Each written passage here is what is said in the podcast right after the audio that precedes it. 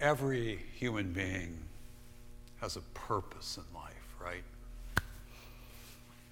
I'm Pastor John, and I'm married to Barbara, who a lot of you know, and Barb is a, is a quiet, serious, very focused human being. So frequently, after 40 years of marriage, I will be sitting there observing my, my wife, and she'll really be focusing in on something. And in those moments, I will, you know, slide over next to her and start talking really loud and do everything I possibly can to interrupt her.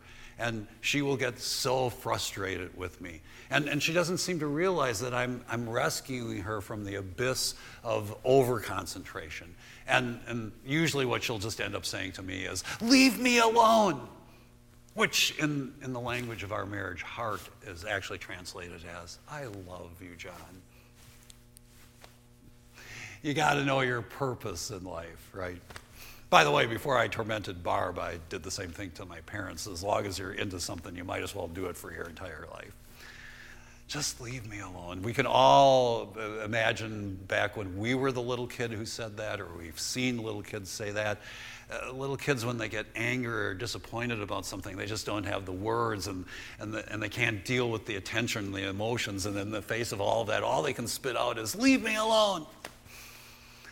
And, and, and you know, when we look back on those moments, if it was us, you know, usually there's, there's something that we can smile at about that. Uh, because it's part of the human experience and it's part of who we are as, as an entire race of people. You know, some more than others. I think the American culture, with its individualism, has a greater tendency to say, leave me alone. You know, government, leave me alone. Church, leave me alone. Neighbors, leave me alone frequently family, leave me alone. And, and so, at least culturally, you know, you move from the city to the suburb to the countryside to the, to the fallout shelter in the Nevada desert someplace. Leave me alone. I, I, I don't want any obligations. I don't want anyone telling me what to do. I don't want have to, to, to contribute to anything, and I don't want any rules. Just leave me alone. And, and, you know, we all recognize that a little bit in somebody, maybe ourselves. But it's not just, you know, those social things, it's also personally within us.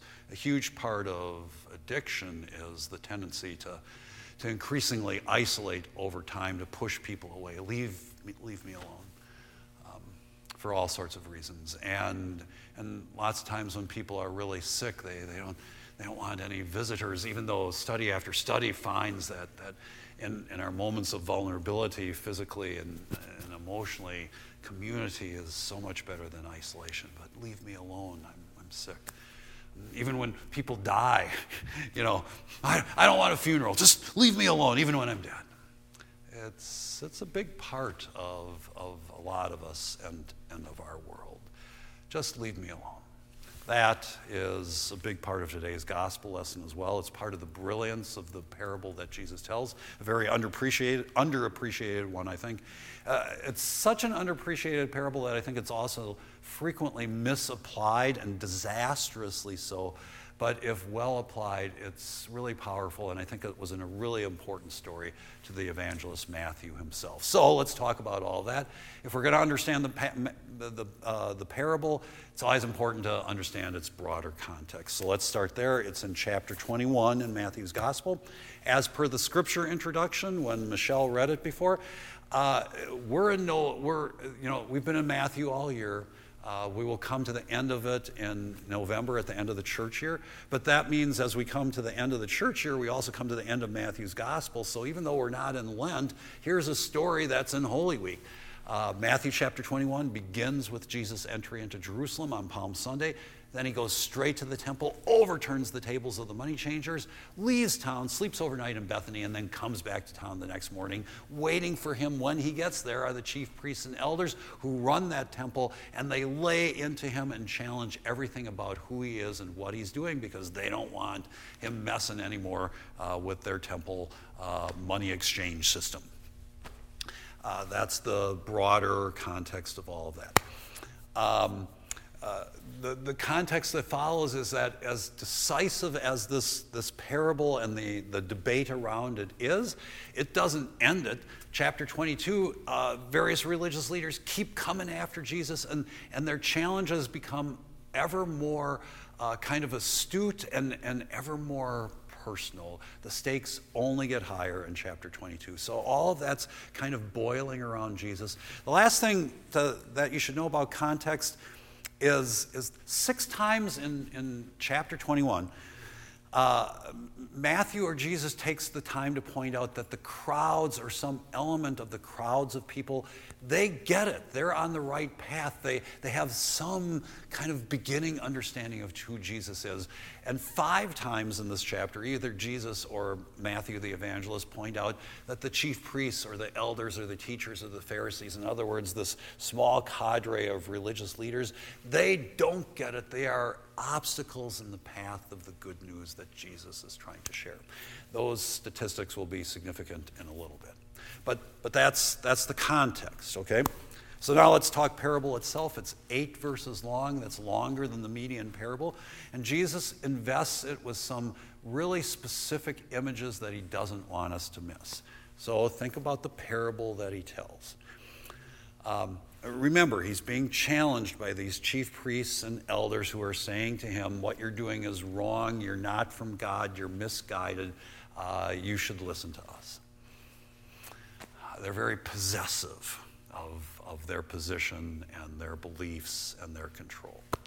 So, to that, Jesus tells this parable of an owner who builds a vineyard, but he doesn't just build any vineyard. He builds a vineyard with a fence, with a wine press, with a watchtower. In other words, this is the state of the art vineyard in that world because A, it's protected from both human and animal interlopers. Birds love to eat grapes. The watchtower would help keep the birds away.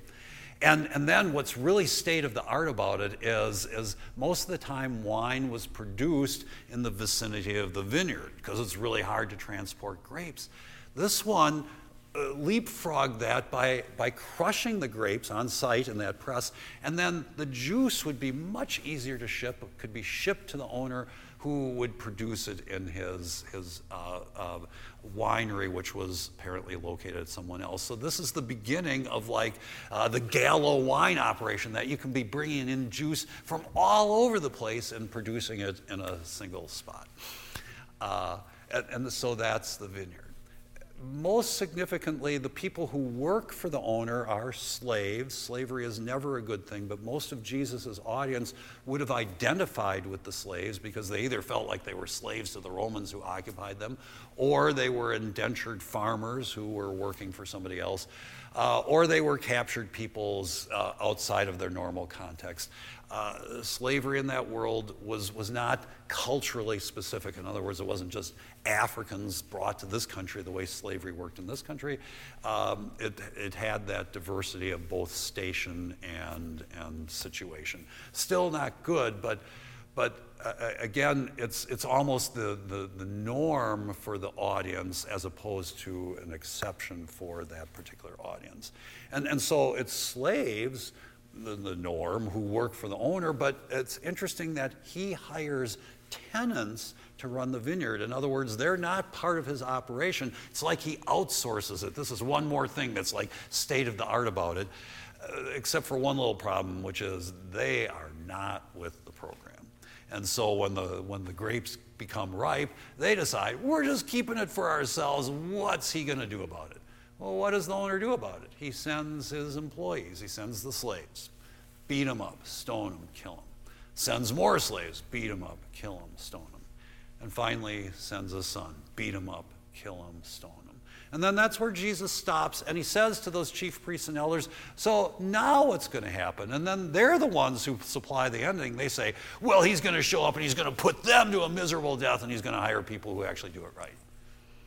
And Jesus, Jesus, the debater and storyteller, is just like, you just walked right into my little trap here. And Jesus says, Yeah, yeah. And as a matter of fact, that fulfills a biblical prophecy. And all of a sudden, it occurs to the chief priests and elders, Oh, he might be talking about us. Duh. And the crowds, they get it. And the chief priests and the elders don't want to do anything to him because they realize the crowds understand that Jesus is a prophet and has rightly called them on the carpet for their desire to control and, and minimize a grace which is uncontrollable. it's, it's a great and powerful story, and also a great little debating trap that Jesus sets for his opponents. Won't stop them from trying to trap him, but they're not as good at it as he is with them. So, what's the aftermath of this parable for us? Uh, it's always, to me, so important to recognize how misused one line in the story is. And it's the line where, it's, where Jesus is saying, He says to, to you, uh, which is the chief priests and the elders, the, the, the, kingdom of God will be taken from you and given to a people whose, uh, uh, fr- uh, whose lies uh, uh, bear the fruit of repentance. And the sad thing about that is, in voluminous detail over the centuries, Christian theology has said that's the Jewish people. It's, it's being taken away from them and given to Gentile Christians. And, and this justifies violence and discrimination to Jewish people who sold out Jesus and, and let him down. And as a result, the kingdom's been stolen from them. They're like the tenants, uh, they deserve to be killed. And that's not what Jesus said at all. It, it actually couldn't be further from the truth, because, and that's where those statistics are important. Six times in this chapter, it's very clear that the Jewish people as a whole, they get it. They're listening to Jesus. It's just this narrow cadre of leaders who are trying to maintain control of everything. They don't want to hear about it. It's from them that it's being taken and given to people whose lives befit the fruits of repentance. And just a couple of verses before, Jesus specifically identifies who that is. He says, You know, the tax collectors and the prostitutes are going into the kingdom before you guys because when they recognized their sin, they repented. Could you please do that, chief priests and elders? Come on, just quit trying so hard to keep goodness away from everybody else. And they couldn't listen to it we as Christians, centuries later, need to make sure that that misunderstanding never gets perpetuated. It's sad to me that, that when we first started like going to events at Congregation Emmanuel in Waukesha, we could just walk into their building the way you can just walk into our building. You can't do that nowadays. The doors are always locked, even when there's a scheduled event. There's someone at the door to let people in. On their big holidays, they have extra security because there's still so much violence towards synagogues and towards Jewish people. Um, and, and, most of that just comes from, I don't know, some sort of craziness out there, but to the extent any of it's ever justified by a verse like this one, um, we have to understand that that is wrong and that is so taken out of context. Uh, it's the exact opposite of what Jesus would have been saying. So I think that's, that's really important. The other thing I think we get wrong with this section of Matthew chapter 21 is we just forget about the parable itself. The, the eight verses that Jesus crafts. We kind of get hung up on the discussion afterwards with the chief priests, but the parable itself is written to whom? It's written to people who are saying, Leave me alone. So it's written, it's, it's told to all of us in those moments in our life when we do that. And the point of the story is that, that, that God, when we're in that leave me alone thing, God just keeps sending grace and love and people into our path at an ever escalating level uh, of, of, people who want to pull us back from our isolation or our selfishness or our hurt or, or whatever it is. Um, God has no intent or desire to leave us there, and God tries to change it. I think the hard, there are a lot of hard parts about that, right? Tons of them. But I think you know, we, we as followers of Jesus, we, we make mistakes in this area because sometimes we're the ones who, who recognize that somebody's in a bad place. They're in one of those leave me alone things. Maybe for a while we do leave them alone, but then eventually we feel like, well, we can't leave them alone. You know, we got to reach out. We got to be there for them. And, and we do, and, and they reject it. They, they don't want it. Well, when you've tried that, when you've tried to reach out, and when somebody rejects it, what's one of our kind of common reactions to that? Well, like, well, pff, I'm never going to do that again. I'm never going to reach out to that person again. Uh, I'm never going to reach out to anybody again. The fact that you noticed that they were in a bad place to begin with is probably an indication that even if you reach out to them, they're probably still going to be in a bad place. In other words, we just need a lot of grace in those moments that sometimes when you reach out, somebody's not ready for it, it's not, not the right time, place, or whatever. Uh, or, or or it's exactly the right thing, but they, they can't receive it. And, and so maybe with them or maybe with somebody else, you try it again at a different time or a different place. And in the meantime, rather than resent them for being in a bad place, you are gracious to them. So that's important. And then sometimes we're on the other end of the equation, right? We're the ones saying, just, just leave me alone. But somebody won't leave us alone. They, they kind of butt into everything. Um, um, what we can all be working on is in moments like that to, to at least thank the person. You know, I really appreciate that. It's not a good time, not a good place not right now. Sometimes they're actually offering something that we legitimately don't need. It's okay to say that too. Uh, just on both ends of the equation, we, we just need a lot of grace towards each other. And, and the thing is, we all, we all understand the kid who, who's pouting and says, Leave me alone. Um, but we all want to grow up, right? We all want to grow up spiritually. And so part of growing up spiritually is is trying every once in a while, and if rejected, not taking that personally. And at the same time, every once in a while, when we're in a bad place, if somebody kind of intrudes into that and you just don't want them there, not being as angry with them about that. And, and in fact, being at least appreciative for the attention. You gotta kind of know who you are, gotta know what your purpose in life. I know my purpose in life. Next time I see Barb, she'll probably be sitting on the couch doing a crossword puzzle.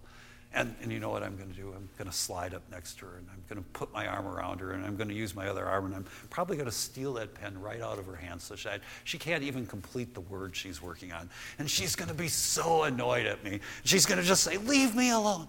The language of love, right?